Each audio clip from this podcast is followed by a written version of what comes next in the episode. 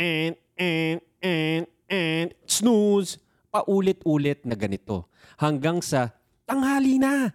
Nagmamadali na mag-shower at mag-attend ng meeting. Madalas, wala na ring oras kumain ng almusal.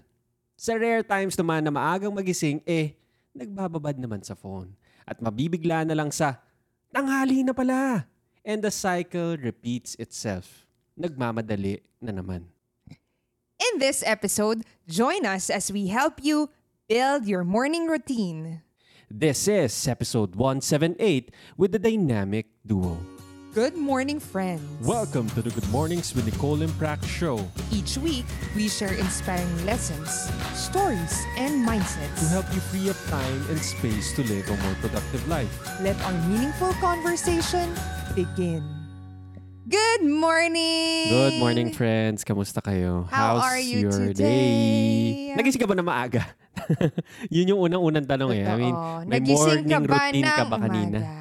And anong ginawa mo kanina? Oo, kung nagising ka man na maaga, may morning routine ka na ba? Kasi yun yung i-discuss natin today, di ba? Totoo. Ikaw, kumusta? Okay naman. Okay naman. Nagising ako maaga. Maagang umiiyak yung anak natin.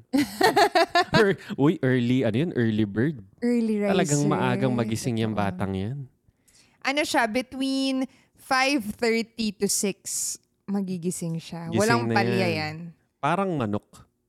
Alam mo yung... Parang baka yun yung ano, kasi baby siya, wala siyang stimulus. And natutulog siya wala na maaga by before 8, tulog na siya. Mga 7.30, ganyan. Tapos matutulog siya, gigising siya. Parang yun ba yung normal State of being natin. Oh, yung magising na maaga. Hindi yung matulog din ng 7.30 kasi tinry ko yun. Sinabayan ko siya dati. Sumakit naman yung ulo ko kasi oversleeping naman. Kasi iba yung sleep requirements nila. Mas mas marami silang sleep Ay, oo. requirements. So, hindi ko kaya sabay yung 10 hours to or more na sleep niya ng gabi na tuloy-tuloy. Hanggang 8 lang ako. 8 to 9 hours na sleep. Madami ba yun? Marami yun. Madami yun, no? Minsan nag-oversleep ka pa. Yun nga, hindi ko na gusto mag-oversleep dahil masakit sa ulo. Ayan. Yan. Sa mga sa mga season 1 listeners natin, gusto ko lang i-share, umiinom ako ng tsaa. Ay, oo. Tapos umiinom ka ng kape. Ayan, oh, matagal na nila Ako, tayong hindi nakikitang umiinom ng mga beverage. Eh. Itong iniinom ko for this morning, this is apple. Ay, hindi. Parang ano to? French rosebud. Ah, simbahan? Ang, ang lasa niya, tsaka amoy niya. Alam niyo yung rosary? Rosario. Rosary. Alam mo yung iba Ayoko yung yan. nagdadala ng rosary. Sasabihin, no, galing pa tong Rome. Tapos pag ibibigay sa'yo, amoy rose. Parang gano'n. Oo, hindi ko bet yung... So, ito yung tsaang to. Ayaw na ayaw ni Praxto, pero ako natutuwa ako sa kanya. Pag iniinom ko siya, naalala ko yung mga rosary na binibigay sa mama ko nung bata ko. Ako, iniinom ko is coffee. Nabibili ko siya sa... Hindi, ah, ano siya, 137 yung brand. 137 ba? Yun lang Ah, ba? 137 degrees. Ay, may Celsius. degrees. 137 degrees na brand. And ano siya, almond milk yung milk niya. Latte kasi siya. So may coffee with milk. Pero yung milk niya is plant-based. So almond milk.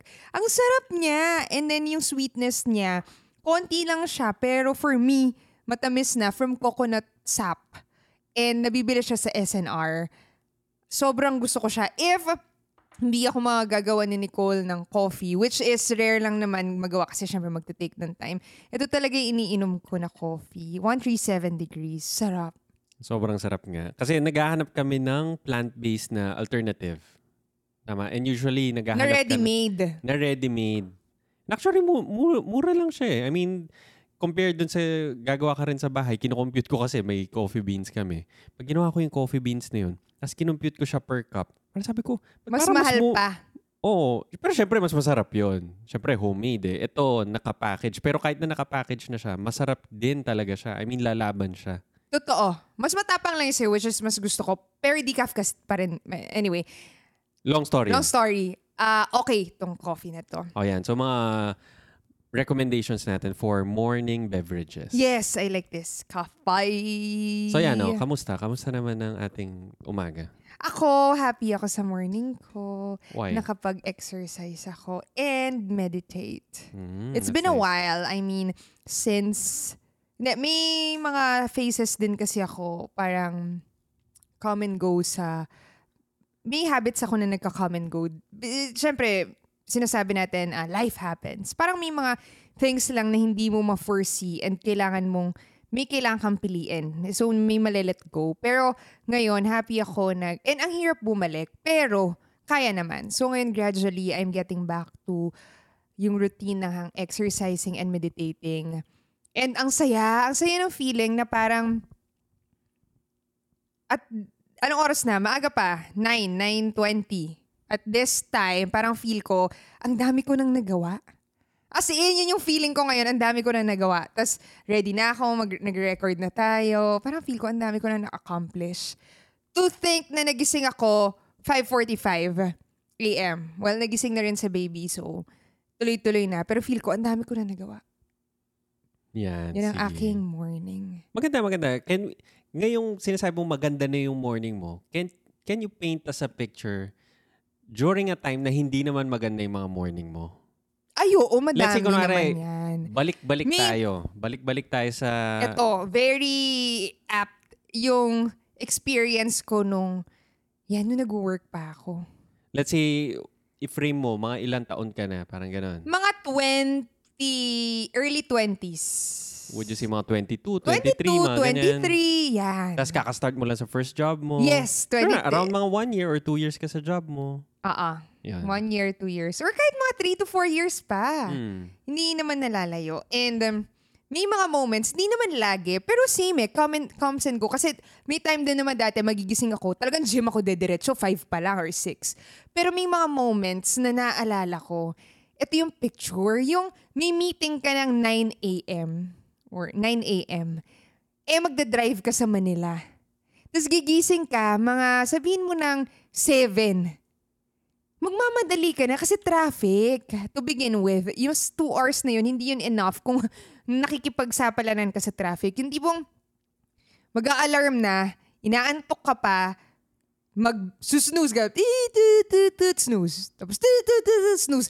Hindi mo na alam ilang snooze yung ginawa ko. And then after nun, magigising ka, parang kailangan mo na maligo. So, mamadali ka talaga. Pagdating ko sa kotse, syempre, basa-basa yung buhok ko. As in yung buhok ko, yung tipong basa pati yung damit ko. And then, eh, kailangan ko rin mag-makeup. Syempre, kailangan mong magmukhang presentable, presentable. Di ka na nakapag-makeup sa bahay. So, may time. Ito, huwag nyo gag... Syempre, hindi nyo gagawin. Hindi advisable. Pero kaya ko mag-makeup sa sasakyan. As in, nag-eyeliner ako Ano sa yun? sasakyan. During traffic ba yun? During Sa traffic? stoplight. Oh my Lord. Kasi sa may Taft, um, corner Quirino, hindi, Leon Ginto, corner Quirino. Basta yung street parallel sa Taft. May stoplight dyan. Tatawid ako. Yung stoplight na yon usually, basta masastop ako, mabilis yun, hindi ko maintindihan. Sisingit ko yung isang mata ko sa eyeliner, tapos ibababa mo yung mirror, sisilipin mong ganyan, parang, ah, nagawa ko. Tapos next, magawa ko. Parang tuwang-tuwa pa ako sa skill to, ha, nagme-makeup sa sasakyan. Tapos, pagkadating mo pa, tas minsan may bulilyaso pa sa eh, road, malilate ka pa, tas hiyang-hiya ka. Kasi alam mo sa sarili mo, na late ka hindi dahil traffic. Late ka dahil hindi ka lang talaga like nagising na maaga to anticipate. Alam mo naman na traffic in may mga accidenting nangyayari. Speaking of accident, kung gagawa ngayon pag makeup back, ako pala nag-cause ng accident. Hindi. Pero I think during these times na pandemic, walang may ganong ah, Experience. experience so Hindi, far. So far. Hindi, kinukwento ko so yung far. time Ay, hindi, yung na time nga ganun before. ako. Hindi, pero kasi kinoconnect mo sa kanila eh. Kinoconnect mo sa kanila na baka gawin nila. hindi So na I think hindi siya as applicable. Totoo. Ngayon so, lang. Ngayon lang naman. anyhow, ang masakit pa nun is malilate ka pa. Tapos nakakahiyang mag-text. Magsa-start na yung meeting. Late ka pang papasok. Tapos kita, basa yung buhok mo. Tapos di Alam ka pa kumain. alam na gutom alam na nila. gutom ka. Alam na alam nila na talagang kakaano mo lang. Gu- Naligo lang ka. to 30 minutes ago. parang ganun. Parang gumera ka. So, yun yung parang picture na natatawa nila ko. And dati, parang meron akong thing about time. Ikaw dati, lagi kang on time or maaga. Naiirita ako. Naiirita ako sa'yo na on time ko or maaga kasi hindi ko magets bakit ganun. For me, sabihin ko, wala siguro tong ginagawa tong taong to. Ikaw! Ikaw! As in sa Manila, kahit nasa Manila yon pag mag-meet tayo or may pinag-usapan, on time, or rare lang na on time ka, usually maaga ka. Ah. So anyway, ako, takang-taka ako sa sarili ko lagi, bakit ako late? As in, question mark yun, bakit kaya ako late lagi? Ang malas ko naman. Pero looking back, alam ko na sinasagad ko lang talaga. Alam mo yung pag kailangan, meeting mo 9, aalis ka sa bahay mo 9. Feeling mo. okay, 8.50. Magically babalik Feeling mo in yung 10 oras na minutes, yan. nandun ka na. Oo. Ibababa ka. Start mo yung sasakyan. Iatras mo. Magpa-park ka. Bababa ka. Tapos na yung 10 minutes mo. Wala na. More than 10 minutes pa. Kaya, alam mo yung, yung, ganun eh, parang ang meeting mo is 9, aalis ka 8.50 o minsan 9. Hindi, hindi, pap- papunta na, papunta na, malapit na. malapit na, malapit na. Lagi Nasa sinasabi nasa kanila, eh, malapit na ako. malapit na. Nagpa-park na, nagpa-park na eh. Parang naaasar ka pa na tinatanong ka nasan ka. Tapos nakaka-asar din na tinatanong ako kasi alam ko, kasalanan ko siya. Pero, alam mo yung nagbabattle ka internally na maasar ba ako sa kanya o maasar ako sa sarili ko? Kasi naasar ako, ba't late ako? So, yun. Yun yung context naman. Tama, I think itong, itong mga nararamdaman natin na ganito is is nagsistem din from a lack of control, I think, sa mga mornings natin. And usually, pag wala tayong control sa mga mornings natin, nafe-feel natin na parang nagre-react na lang tayo most of the time sa mga impulses or nagre-react na lang tayo or nasasway na lang tayo sa agenda ng ibang tao. Instead of us having our own agenda, instead of us working on our own selves, na parang ganun, na napapansin ko na malaking hurdle is not having a morning routine. Na feeling ko doon doon talaga siya papunta. So, yun. So, anong ibig sabihin mo na not having a morning routine? Ano ba yun? Ah, siguro at saka- context din. Context din for me. Okay. Con- Kasi hindi mo ko tinanong eh. Ah, okay. Ikaw, anong context? Kailangan ba kita tanungin? Pwede naman mag-share ka. kailangan mo tanungin mo rin ako, di Okay, ba? ikaw naman. Oo, ako naman na magkukwento kasi parang hinihintay ko ko i- i-introduce mo ko, hindi mo ko in-introduce eh. Okay, introducing Nicole and his context. Oh, yan. Sige, ako naman. Yung context ko is, meron kami family business. Tama? Hindi ako nakipag-work sa ibang ah, businesses. And sa family business, most of the time, wala kang job description. Naghahanap ka na sarili mong gagawin. Fin- fino-forge mo yung sarili mong path inside the business. And parang, hindi ka rin uutusan ng mga nasa ilalim. Tama? And usually, yung boss mo, ah, yung tatay mo, yung mga uncles mo, tita, and ganyan, in their minds, kasi mas entrepreneurial sila, ang dami nilang naiisip na kailangan gawin din. So, o ito, try mo to, o ito, gawin mo to, o ito, ah, pursue mo to, ito, tas gawin mo to, tas gawin mo to. Meron ka sampung ginagawa, which is minsan nakaka-overwhelm din. I remember a time nung first time ako nag-work sa family business, same din ako. Gigising ako, tapos, tamang-tama lang na makakakain ka, makaligo, and makapunta ng trabaho. Just so happens na lucky ako kasi may nagluluto ng almusal. Mabilis lang ako maligo. Siguro 5 minutes lang siguro, nakaligo na ako. Yung commute ko from bahay papuntang work, wala ring 5 minutes. So, kunwari, kailangan ko pumunta ng trabaho ng mga around 8, 8.39. Kahit gumising ka ng 8, aabot ka doon ng 8.15. Parang ganun. Or 8.30 kung nagmamadali ka talaga. Aabot ka kasi mabilis lang. Pero pagdating mo doon, nasway ka nga sa mga agenda ng ibang tao and ganyan. Tapos, syempre yung mga pinapapursue nila sa'yo, hindi naman bukas na bukas natatapos. Kunwari, itayo mo tong building na to. Hindi naman bukas matatapos yung building na yun. I mean, ang daming steps para umabot ka doon. So, minsan, parang umabot lang din sa frustration na parang ang dami, ang dami nilang gustong pagawa sa'yo. Pero ba't di ka umabot doon? Tama? And most of the time, ang work ng entrepreneur or entrepreneurial na mga tao, sila, sila yun. Ako yung parang nag-execute lang or technician. Pero in a way, parang nagiging entrepreneurial din ako. Is nakikita mo na yung mga steps mo towards uh, building those things is maliliit lang per day. Hindi sila nag... Wala kang malaking magagawa sa isang araw lang. And most of the time, naghihintay ka lang. Kasi naghihintay ka ng mga tao or mga partners na gano'n. Now, saan ako papunta? Sa mga within the day, ang dami ko mga idle time. Tama? So yung mga idle time na yun was spent reading books. Kasi at that time, parang hindi pa ako masyadong nanonood ng YouTube. Hindi pa ako masyadong Ah, at that time, hindi pa heavy sa social media yung mga tao. Siguro around 2010, 2011. Hindi pa nag-kick off. I mean, may Facebook pero hindi naman ako as nagbababad sa Facebook. May Instagram na ba nun? Parang wala pa, no? So parang ang pinaka-leisure entertainment ko is reading books. And now, sa pagbabasa ko ng mga books, dito ko nabasa eventually yung mga building blocks ng morning routines ko. And starting off, it's with journaling. So, ang pinakaunang addition ko sa morning rituals ko is journaling. So, bago ka napunta dun sa journaling or yung building blocks ng morning routine, ba't mo na-realize na kailangan mo mag-change? Ba, ba, ano yung morning routine? Ba't bigla kong kailangan na may morning routine? Ayun, yun, yun. Okay, naalala ko na. So, yung context is, nabasa ko sa mga taong, let's say, a concrete example. Uh, yung book ni Julia Cameron na Artist's Way. It's a book about creativity. It's about unlocking yung, kasi may mga tinatawag sila, ay, ano ko, writer's block, artist block, hindi ako maka-create, hindi ako, mag, hindi ko kaya maging creative. Yung book na yun is for them. Hindi niya sinasabing, oh, itong book na to para lang to sa mga painters, sa mga writers. Sinasabi niya, equally makakahanap ng value dito yung mga lawyers, yung mga businessman, yung mga accountants, yung mga digital marketers. Eh, basta any kind of creative work. Kasi eh, pag sinabi mong creative work, the mere act of creating, just creating something, it might be a business, might be a painting, it might be a piece of artwork, ganyan. Creative pa rin yun. Anyway, dun sa book niya na yun, dun niya i-discuss yung isang uh, tool niya, which is tinatawag niyang the morning pages.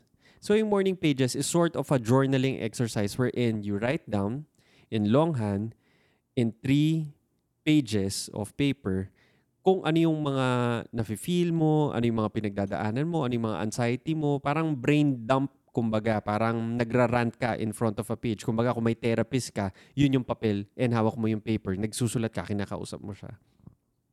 Kaya nag-start lang ako mag-journal is parang naisip ko, pag mag-start ako ng day, nakaka-overwhelm na meron akong sampung bagay na kailangan tapusin in my mind. And ang hirap mag mag-distill ng, ah, ano kaya yung best way to tackle these things. Parang ganun for me. That's why, nung nabasa ko yung book na The Artist Way, sabi ko, try ko nga kayang mag, ano, mag-morning pages. Makakatulong ba? Kasi parang feeling ko, noong una medyo skeptical, medyo skeptic ako na parang, makakatulong sa akin to. Sinusulat ko lang ano yung mga, sinusulat ko nung gutom na ako, uh, sakit ng ulo ko, late na naman ako natulog, dapat nagising ako na maaga. Parang ramblings lang talaga sila. Wala silang meaning. I mean, pag binasa ko yon hindi ko man magigets ulit kung anong pinagsasabi ko. Pero parang in the midst of all that dirt, chaos na pinagsusulat mo na walang meaning, eventually doon sa bandang dulo, parang nagse-self-talk ka na, ah, alam mo yung project na ganito, ito yung gagawin mo dapat eh. Ganito mo siya atakihin. Ito, kausapin mo to, hanapin mo tong taong to, ganyan-ganyan. In a way, parang self-talk siya. Kinakausap ko yung sarili ko. Kaya parang doon ako nag-start with morning pages or journaling. Kasi parang feeling ko na overwhelm ako sa umaga na parang ang dami kong kailangan gawin, hindi ko alam saan ako magsa-start. So, babalik ako sa tanong ko. Ay, wait, naguluhan ako. Sige, go, go, go. Go, go, go. so, ano sinasabi Nag-rant lang ako eh. Facilitate pa- mo ako. Paano yun makokonect dun sa pagising mo? Sasakto ka lang sa office. Ah, na nagmamadali ka. Sa, ah, hindi kasi magkaiba tayo ng context. Magkaiba tayo ah, ng context. Okay. O tama. So kung... Hindi, yun din kasi yung sinabi mo nasasakto ka lang sa office na 8, kunwari, 8.30 ka dapat nandun. Sasakto ka lang na dadating ka ng 8.30. Mm. Nagmamadali ka mag maligo, mag... Uh, ano nga, kumain, tsaka mag, mag-drive or ah, mag-commute. Ah, o, o syempre, may na-miss ako ng mga point. Let's say, after ko nabasa yung book na yun, syempre, nag, naisip ko na, nung ginagawa ko na siya, and most of the time, di ko siya ginawa first thing in the morning. Kunwari, ginawa ko siya pagpasok ko ng office, wala man akong, I mean, kailangan ko iset yung sarili ko. Na parang, ihanapin yung North Star ko. Ano ba yung pinaka most important sa araw na to? Hinahanap ko siya, kaya nagsusulat ako. Kunwari, pagpasok ko ng office, wala naman mag-uutos sa akin eh. In reality. Unless ka-meeting ko yung mga board management, pero parang self-starter ka, hinahanap mo saan ka papunta. Kasi unlike kunwari, uh, employee ka, yun nga, parang ini-envy ko rin sila mis- minsan. Or kunwari, pagkausap ko yung dad ko, which is yung boss ko, pagkausap ko na siya, mapopoint na niya ako kung saan. Pero wala akong luxury na nandyan siya seven days a week. Nandyan lang siya if may free time din siya or may urgent na kailangan. Pero most of the time, nakupo ka dyan, iniisip mo ano yung kailangan mong gawin. Tama? Unlike, kunwari may boss ka, everyday sasabihin niya, oh, gawin mo to, XYZ. Nagawa mo ba? Bukas, sabihin niya, o gawin mo naman to, ABC. O bukas, sabihin niya, o gawin mo 0, 1, 2, 3. Laging may direction na nagbibigay. Ang difference for me, yes, may malaking direction, pero parang ano yung micro steps para maabot mo yun. There Hin- gets which is na. hindi clear for me. That's why kailangan ko ng something para mag-point sa akin kung saan ba ako papunta. Which is, I think, a big universal um, na pinagdadaanan din ng ibang tao na like kunwari ngayon, let's say, sige, employee ka, meron kang day job, yes, ganyan. Pero alam natin, at the back of your head, meron kang side hustle na gusto i-pursue. Meron kang, meron kang bigger goal in life na gusto mo mangyari. Eh, Pwedeng hindi naman financial, pwedeng health-wise, pwedeng about relationship mo, ganyan. Basta may something ka na personal agenda mo. Now, ang question is, na-achieve mo ba or nakaka-put in ka ba ng mga reps or steps mo into towards into achieving those goals mo? Na rarely, nagtitake tayo ng time in the morning. Kasi usually pag isipin mo yan, lasting of the day, parang kunwari bago ka matulog, ay Diyos ko, wala ka na maiisip kasi inaantok ka na, pagod ka na. Tama? Ah, gusto mo na lang humilata, gusto mo na lang manood ng Netflix, gusto mo na lang mag-YouTube. Tama? Na parang feeling ko, namimiss natin yung opportunity sa umaga naman. Yun. So, yun lang yung point ko kung na kung bakit kung parang yung giving birth kung bakit nag-start ako mag-morning routine. It's a, it was as simple as that. Gusto ko lang, ayoko lang maging reactive. Ayoko maging impulsive lang sa araw ko. Gusto ko mag-start ng araw kung saan meron akong intention.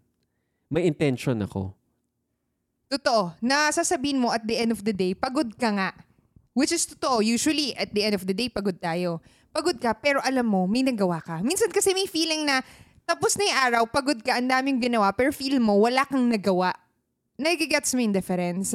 Na feel mo, ang dami-dami mong ginawa, pero agenda la lahat ng ibang tao. Yun, yun, Yung yun yung you- masakit eh. Yun yung masakit. Alam mo yung matatapos yung araw, may na, naging busy ka, pero naging busy ka for other people. Well, yes, okay lang yun. I mean, kung may day job ka, kailangan. Kailangan mo maging busy for them. Pero, parang, alam mo yung pag sa mga, yung sa mga romantic interviews, sasabihin nila, kailangan magtira ka para sa sarili mo. Mahalin mo rin yung sarili mo. Yung mga ganun na drama, na pag naririnig mo yung mga yan, tama na, yes, I mean, nag-work ka, ibibigay mo yung, ibibigay mo yung due sa kanila, syempre, yun yung work eh. Pero at the same time, kailangan mong magtira sa sarili mo, kailangan, kailangan mong, kailangan mong kunin yung mga gusto mong kunin pa rin. I mean, wag mong hayaang mamatay yun inside you. Paano magkakaroon ng oras para sa mga gusto mong gawin on top of your daily responsibilities? We're here to help. head over sa aming YouTube channel, Nicole and Prax, where we share productivity tips to help you make every second count. That's Nicole and Prax on YouTube. Now, back to our conversation. Which reminds me, ako, employee ako, yung kinukwento kong context, yung before. And naalala ko na, di ba lagi kang pag... Kasi talagang I spent ka. spend talaga ako noon. Hanggang Like, alas 9 as in- ka na, nag-work ka pa or alas 10. Oo, hanggang gabi. And alam ko, gabi, wala na talaga akong usually masyado magagawa. So, ang nangyari nun, may time, di ko alam yung exact transition, pero nung na-realize ko na ba't laging ganun, maaga na ako pumapasok sa office, nag-make time ako. Kaya nga sinasabi ko, um, ah, ah, come and go naman siya, pero may mga times na 5.30 or 6. As in, first thing na gagawin ko pagkagising ko, pupunta ako ng office, may gym sa office, magja-gym ako. Doon na ako maliligo. Doon na ako maliligo. Maganda din yung locker room doon. Tapos magbe-breakfast ako. Then magsa-start ako ng day. Because I know, kunwari sa'yo, baligtad. Papasok ka, pagpasok mo, doon mo i-figure out yung gagawin mo. Yung akin naman, since alam, by the time na pumasok ako doon, boom, boom, boom, pak, ganun. Dire-diretso na Wala kasi na sa'yo talagang eh. stop. Wala ka na stop. Nilagay ko yung morning routine ko prior dun sa kailangan ako sa office. So in doing that, nagkaroon ako ng time for myself kasi gusto ko talaga mag-exercise in the morning sa gym. So pag gagawin ko yun, every time ang aga ko, makakakain pa akong breakfast. Tapos parang papasok pa lang yung mga tao. Mga 8, papasok pa lang sila or 8.30. Mga 8.30 to 9, papasok pa lang sila. Ako, nandun na ako, kumakain, nakaligo na, and feel ko, tapos na yung, I mean, masayang masaya na ako kasi may nagawa na ako for myself. And kahit ano pang mangyari, nine onwards, okay na ako. Kasi nagawa, kahit matapos pa akong late, masaya na ako kasi parang nagwagi na ako. Nanalo na ako. Which is, ngayon naman, na hindi ako nag-work, ang nangyayari sa akin is parang yung sayo ngayon. Gigising ako, like ngayon sa current situation ko, may baby, uh, magigising ako uh, by the time na magising siya, which is 5.45 to 6. And at that time, kailangan ko siyang i-attend to, which is, um, Fi-feed mo siya. i-feed ko siya. Pero after nun, i-feed mo, change ng diaper, after nun, meron na akong time for myself. Kasi iba na yung uh, sasama sa kanya for breakfast, which is ikaw na yun. Pero for me, dun ko nahanapan na meron akong nugget of time doon na pwede ko mag-exercise to, to jumpstart the habit mag-exercise. And then after nun, nun ko nagagawin, maliligo ka na, ganyan. Tapos, uh, while napping or, ayan, naglalaro siya, pwede na ako mag-meditate. So, baliktad naman siya. Hindi man first thing like before kay baby, pero after nun, and then before ako mag-start, kunwari sinabi ko uh, by 9, ganyan, dapat mag-work ka na kung may kausap ako, kung may iba akong gagawin, at least nagawa ko na siya before nun. At least yung exercise and meditation man lang and kumain. So, pag nagawa ko na yun, kaya sabi mo kanina, kumusta ako kasi 9.20, nagre-record na tayo. Sabi ko, masaya ako kasi feel ko, nagawa ko na yung kailangan ko gawin. So, yun yung feeling na ang saya-saya lang. Kahit na matapos na yung araw na to, gagawin ko na lahat ng kailangan natin. Mag-record na tayo, ganito gagawin. Kahit may baby tayo, maglalaro na tayo, etc. Pagkatapos ng araw, for me, nagawa ko na yung goal ko. And parang yung sinabi natin sa previous episode, 1% better na ako in terms of my personal aspect na hinuhone ko, which is physical and yung sa mental, um, mental aspect sa akin. So, ayun. So, yun. So, mga around 30 minutes na tayo. Wala pa rin tayong sinasabi. Hindi pa natin tinuro. Paano ba. Oo. Mahilig tayong maganyan. O, sige. Hindi, pero feeling ko, nag, nagbibigay din naman kasi ng ano yun eh, ng... Parang malaki, madami kasi sa bagay na parang kailangan mo muna maintindihan bakit. Bakit mo siya kailangan gawin? Kasi ang dami naman how dyan eh. Kaya nga pag tinanong kita, hindi mo ko agad sinasagot. Dami mo ng kwento eh. Hindi, pero masarap din kasi magkwento eh. Pero kasi alam mo, feel feeling ko- ko mas na-connect tayo sa mga tao if narinig Feel- natin yung kwento. Hindi, tsaka mas maintindihan mo, ba't yung ganun yung sagot? Like kahapon, nasa, may in-interview tayo. Hmm. May mga tanong siya, and lagi kong sinasabi, okay, bago ko sagutin, ito muna yung context. Parang nasanay na ako na bago ko ibigay yung straight answer, pinapaintindi ko sa kanya bakit ganun yung magiging sagot ko. Or bakit ganun yung philosophy beha- behind. Kaya, ayun, nasanay tayo dito. Anyhow, let's move on. I think we've gave enough context na. Or minsan yung mga listeners ba Oh, hindi natin, pa rin mas, pala. hindi, wait lang, wait lang. Do you think, do you think yun yung nagse-separate sa atin, sa ibang mga creators na may kwento muna before yung Hindi, marami rin Pero feeling ko may utility na- naman na, na story naman eh, no? din. Pero naman. meron din naman na straight to the point. Oh, oh, go. Think- Ito na, ito na, ito na. Cut na wait kita. lang. Let's No. go straight to the Ay, point. Hindi. Kaya ko Hindi pa. sasabihin Okay. na itong podcast is mas long form siya. Oo nga, totoo naman. Kung gusto nating utility, which is sinabi na, kaya nga may YouTube channel tayo oh, may YouTube na channel nilaunch na bago, yung Yun, Nicole mas mabilis Prax. talaga yun. Yun, mas mabilis yun. Utility yun. Utility Meaning, yun. may kwento pa rin, pero mas direct to the point, ito yung gagawin mo. Tama? Pero may context siya, pero mas brief. Hindi 30 minutes. Kasi yung video na yun, on average, nasa 10 minutes lang. Tapos na yung video. Oo. So, ibang venue yun. Pero ang podcast, it's more of a conversation. Pwede ka mag-deep dive. Oo. So, going na sa ano. Okay, so morning routine. Ngayon, sold na ba tayo? Na kailan may morning routine tayo? More than sold na tayo, I think hindi yung sold eh. Gusto mo na bang i-pursue yung mga gusto mong gawin in life? Ang ganda ng tanong. Hindi ba? So, Hindi, are you is- ready is- to make time No. for things to happen? Things na Gusto mong mangyari. gusto mo mangyari on It's top agenda. of on top of your daily responsibilities. Oh, gusto mo na bang i-push yung Ah, mga ah. bagay na gusto mong matapos? Or enough na ba yung sinasabi nating laging wala akong oras? Kasi kanina may pinapakinggan akong podcast si The School of Greatness kay Lewis House. Lewis Ini-interview House. niya si, anong pangalan nun? N- Nir Eyal. O yun, mahirap, ka- mahirap talaga yung mga pangalan for me. Pero anyway, ina-identify. Ano? Author siya ng book ng Indestructible and Hook. Hook. Ayan.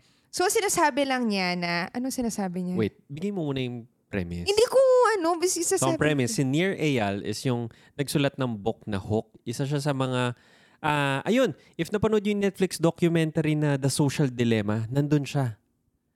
So, ang premise ng Social Dilemma is on how social media has hooked us into ah, parang hinak na nila sa atin yung attention natin. Ako, hindi naman as much, pero yung younger generation na na na yung identities nila nakahook na sa social media. And si Nir Eyal, isa siya sa mga pioneers ng Instagram, Facebook. Alam ko, is part ata siya, hi- hindi to eksaka. Nung mga gumawa ng like button, yung mga nilalike, yung mga ganyan.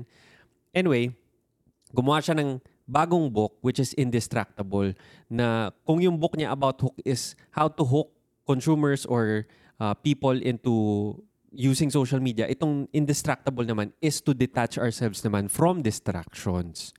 Go, ano yung kwento mo? Nakalimutan ko. Ang kwento mo is, dinidefine niya ano ba yung distractions. Hindi yun yung share ko. Ay, hindi ba yun? Okay, sige. O iba. Pero sige, pwede rin naman. What about near Ehal?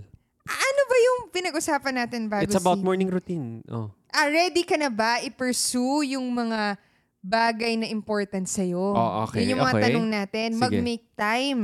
Nag-make time. Oo, hindi ko na matandaan. Ano So, anong connect nung kay Nir Eyal? Wala. Meron. O, sige, ano? Nakalimutan ko nga, oo. Maganda yung sasabihin ko, maganda talaga. O, sige. Sayang nakalimutan Nasa, ko. nasa dulo na ba ng dila mo? Parang lumayo eh. Tik mo muna ng konti. Uh, uh, Be! Help me! I Sa forgot. pilasa nun ah. I forgot. You forgot? yes. O, sige. O, let's move on. Okay, let's, Let's move on. Oh, ang ganda ng thought na yon. O sige. Anong commonplace ba to? Anong thought? Anong sinasabi ni Nir Eyal about pursuing something? Kasi ang may isip ko lang is parang if naalis mo tong mga distractions na to, ma-achieve mo yung mga gusto mong gawin. Ganun ba? Hindi. Under along those lines? Hindi. Nope. Hindi. Okay. Anyhow, baka bumalik siya mamaya. So, Okay, balik sige. tayo. Move, move forward. Ano yung how do we make time for the things na important sa atin on top of our daily responsibilities? Okay, so, mm. How do, and it's by creating a morning routine. Be Totoo. it before you start your responsibility, which is mas maganda para alam mo na sure ka. Kasi minsan pag nag-start yung responsibility mo, tuloy-tuloy na Ay, yun. wala na. Oo. Dire-diretso na yan. Or kung hindi naman, we can start like um, during kung may uh, free time kang ma- ah, ma- mas snippet sa umaga, like anong ginawa mo or ang ginagawa ko ngayon. So, regardless where you start, it's okay. But then, having a morning routine is uh, parang important. It allows you to have space. Yun, para sa time for yourself. Anong ba nakikita? Ako nakikita ko ang morning routine or having time for yourself uh, does not need to be like long, like one hour, two hours, three hours. Ako ang morning routine lang for me is having time to to be with yourself and to pursue the things na dinidesire mo talaga. Be it 5 minutes, 10 minutes, 20 minutes. Morning routine na sa akin yun. I mean, time for myself na yun. Hindi, magbigay tayo ng example kasi napaka-vague doon. Vague, vague siya kasi in-explain ko muna ano yung concept ko. Ang Okay. concept ko is time for myself. Ikaw ba, anong concept mo ng morning routine? Ako, para sa akin, ang morning routine is setting an intention for the day. Oh. Ganun lang. get- Like, kunwari, mo, magkaiba siya eh. Like for me. okay, nga, mag-iba nga like siya. for me, ko-consider ko na mag-meditate or mag-exercise morning routine ko. Kasi in-intend ko na yun yung magawa ko. One thing for the day. For myself. Yung sa'yo is setting an intention. Ano ba yung gusto mong ma-accomplish for the day? Oo. Okay. Yun lang. Gusto For ko me, lang. so siguro may, siguro ikaw, let's say, kunwari, sinabi mo, meditation yon exercise and ganyan. That in itself, yung intention. Yun na yung, Oo. yun na yung goal mo. Goal ko. Siguro, I would say, Minimake time ko na yun kasi yun yung gusto if, ko. If, if gagawin kong tangible lang yung wording nun or yung semantics nun, I would say, ang hinahabol mo would be mindfulness. Correct. Or having the, Ah, na parang physique, nagiging- healthy, Oo. fitness, fit. Parang ganun, oh, being fit, going back to your pre-pregnancy weight. Oh, Ah. and being mi- more mindful. Ang ibig sabihin ng mindful is parang ah, hindi ka lang nagpapa daloy dun sa mga thoughts mo, sa mga impulses mo. Kunwari, maisip mo, ay gusto kong kumain ng uh, chichirya, gusto kong kumain ng Ay, chocolate. kakain talaga ako. hindi, kaya nga mindful ka kasi sinasabi mo, parang, ah hindi, kahit na gusto kong kumain yan, I must have the control, the patience, and to uh, pursue na magpapapayat ako. Parang ganun. Oo. Hindi, para ma-define ko kasi baka masyadong Okay. wishy-washy yung mindfulness. Eh. So, ano ba yung different things that we can Include. include sa morning routine? Oh. Okay, sa akin, ang principle ko lang is, whatever you choose muna dito sa activities na to, it should be something that will excite you. It should be something na Matutuwa ka matutuwa kang with the thought gawin. of doing. So matutuwa ka bang mag-exercise ka? Or matutuwa ka, or hindi mag-exercise, matutuwa ka na ba na mag-lose ng weight? Kasi yun yung end goal ng pag-exercise. Kasi exercise in itself is hard. Totoo. Sinabi rin yun ni, ayun, sina, ito, mababalik na. Pero hindi ito yung sasabihin Hindi, ko. okay, okay. Sinabi yun ni... Nir. Nir. Ni author Nir na akala natin yung, kunwari, pagsusulat, yung iba sabihin nila, I want to build a habit of writing. Sabi niya, ilang years na ako na nagsusulat, hindi mo build yung habit of writing kasi uh, feel natin pag habit, effortlessly gagawin mo siya. Sabi niya, every time, mahirap siya. So anyway, it, sinasabi ko lang na, yung pag-exercise, it does not mean na easy siya. Ma-excite ba ako na mag-exercise ako, ihirap-hirap niya. Pero excite ka sa thought na mas magiging healthy ka. I'm a healthy person who is exercising. So, na-excite ka ba sa thought na yun? Or I'm a mindful person who is meditating? Or na-excite ka ba sa thought na I will be able to determine my one thing for today pagka nag-morning pages ako or mag-take time lang ako ni identify yung important thing na ma-accomplish ko today. Ayun. So, ano yung ma-excite ka? Um, Tama. Pero magbigay tayo so ng ano example. Magbigay tayo ng example sige. lang na mga pwede na lang ilagay O, sa go. morning routine nila. Sige. Ano? Ito. Ah, number one would be to wake up early. Okay. Tama. Part pa rin yun ng morning routine. Totoo. Sasabihin mo lang na gumising ka na maaga. Oh, mga quick run lang. Oh, ito yung mga example Wake lang. up earlier. Like 10 minutes man lang, 20 Oh, 20 minutes. minutes, 30 Sige. minutes. Oh. Ah, ano pa? Ako exercise. Exercise. Exercise. Dahil yan nakaboost din ng parang feeling mo fit ka bigla kahit konting chene-chene ka lang. Yan. Ako, I would say exercise na ng- may excite ka. Doesn't Totoo. have, feeling ko, regardless kahit ano siya, pwede siyang jumping jack. Parang yung example ko last week. Pwede, siya siyang push stretching up. lang. Pwedeng stretching lang. Pwedeng running, pwedeng walking. Something na physical activity. More than physical activity, na-excite ka. Yun yung keyword eh. Parang sa lahat naman na-excite it. ka eh. So exercise, physical activity Ah, tama talaga naman. yun. May kakilala ko, gusto pa niya nagra-run sa park. Totoo. Diba? Talagang pupunta pa siya kahit malayo para doon sa park na yun. Totoo. Oh, Hindi next. pwede sa subdivision na may mga potholes and na may mga aso, tapos may daladala kang ano, may baton pamalo. ka. may baton ka. Yup. No, up, no. Ano pa? Ano next? Meditate. Ako. Meditation, yan. Sikat na sikat yan sa For- mga ano no, world class na thought leaders, no? Lahat sa mga interviews talaga lahat sila nagme-meditate. Totoo. Oh, next one. Eto, yung sa'yo. Sitting down to determine what is your frog or what is that one thing you have to do Oo. or accomplish today in your natin work. kay great Brian Tracy sa book niyang Eat Your Frog na sinasabi niya, a frog is yung bagay na pinaka-importante pero pinaka-mahirap din na gawin.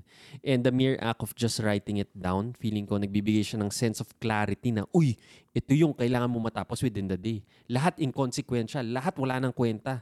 As long as matapos mo to. Parang to yung concept ng one thing, no? Ay, oo. Ibang term Ibang lang. word Ano lang. pangalan ng author? Brian, one thing? ah, sorry, sorry. Gary Keller. Gary Keller. Ayun, na sinasabi rin niya, ito lang yung kailangan mong Isa sa gawin. pinakamalaking real estate agent sa buong mundo. Siya yung may pinakamalaking real estate agency. Pero hindi about real estate yung book. About minimalism, it's about intentionality. Oo, one thing. What is your one thing na pag ginawa mo, lahat ng smaller details, sasama da, na-accomplish mo na rin or inconsequential na sila. consequential. Okay. So yun, the mere act of just write. So yun, hindi mo magte-take yun ng five minutes or one minute. Ay, wala mo one minute yun kasi upo ka eh. Sasabihin. Kasi usually, alam naman natin kung ano yun eh. Tama. Alam natin yun eh. Pero parang minsan ayaw natin siya harapin. Oo. Eh, gets mo? So yun. O, iba pa. And then, ako, read.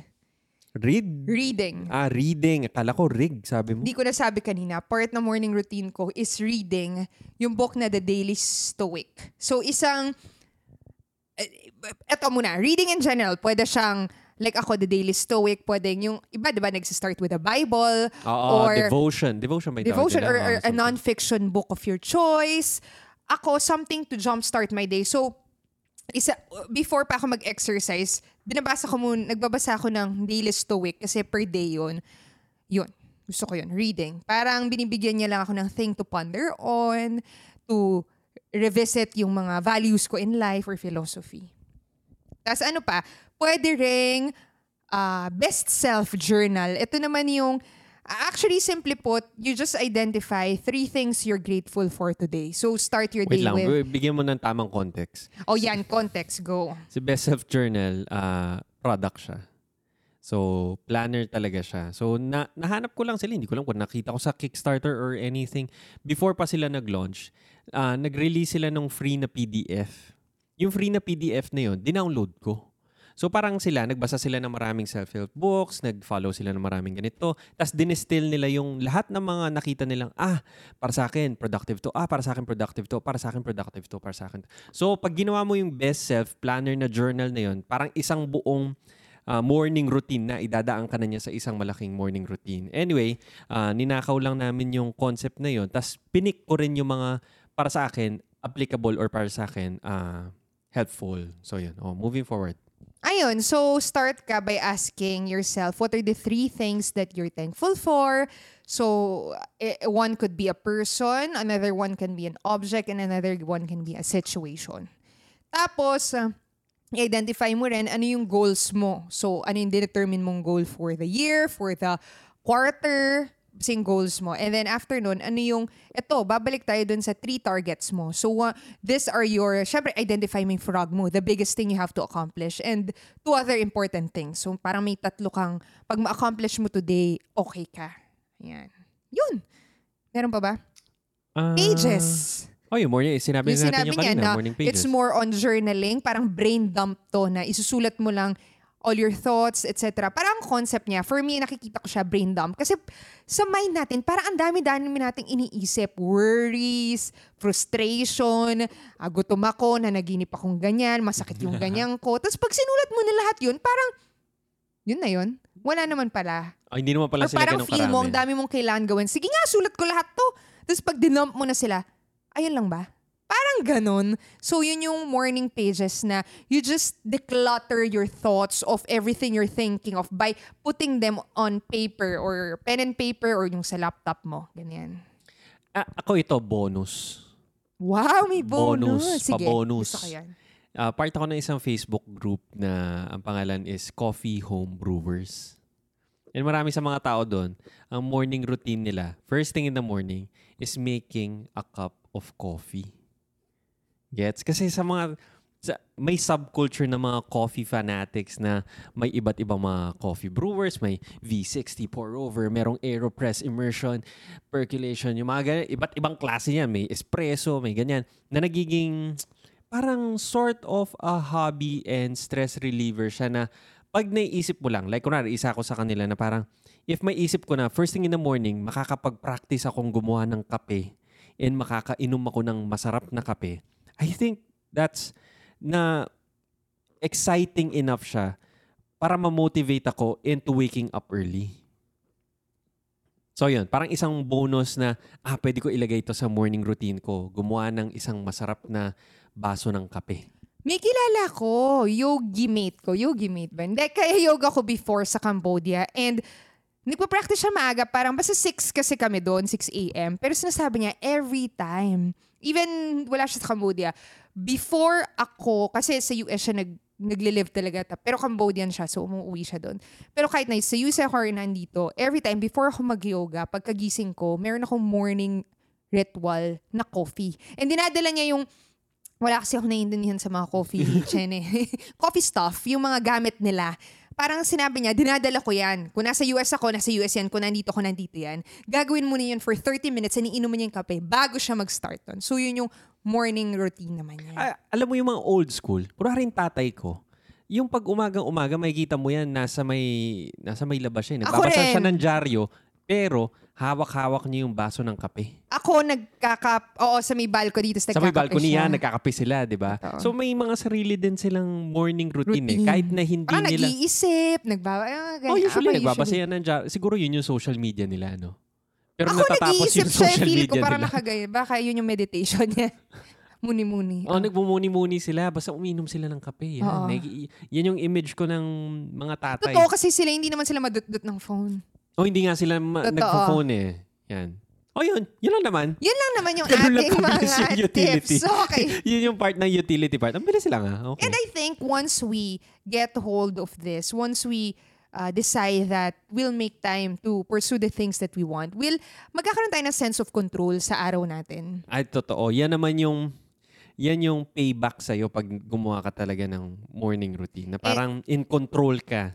Feeling ko parang hindi lang nawala sa kamay mo yung araw. Parang hawak-hawak mo talaga siyang ganyan. Tapos yung nag-set ng drive mo sa pace, kung saan mo siya gusto pumunta.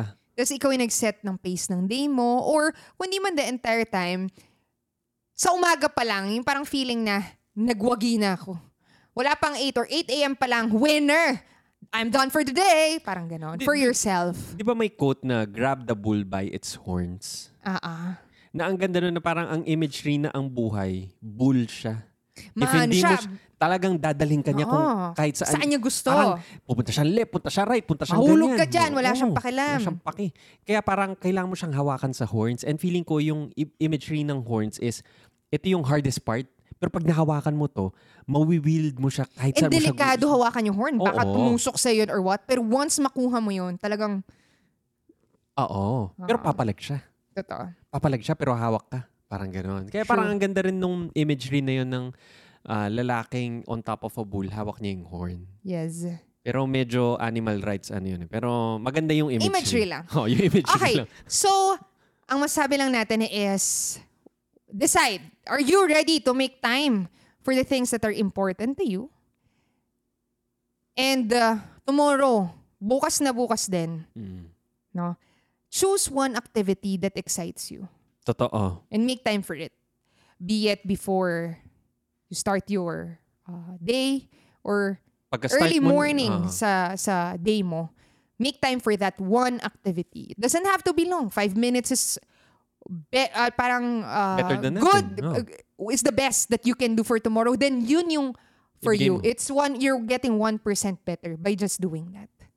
Yun ang ating um masasabi. Just choose one activity and do it tomorrow. Yes, that is it for today. Yes, that's it for our episode today. Thank you so much for listening. Make every second count. We love hearing from you. Let us know what lessons you've learned Send us a message on Instagram at Nicole and Prax. or get productivity tips on our YouTube channel, Nicole and Prax. Thank you so much for listening and see you again on the next episode.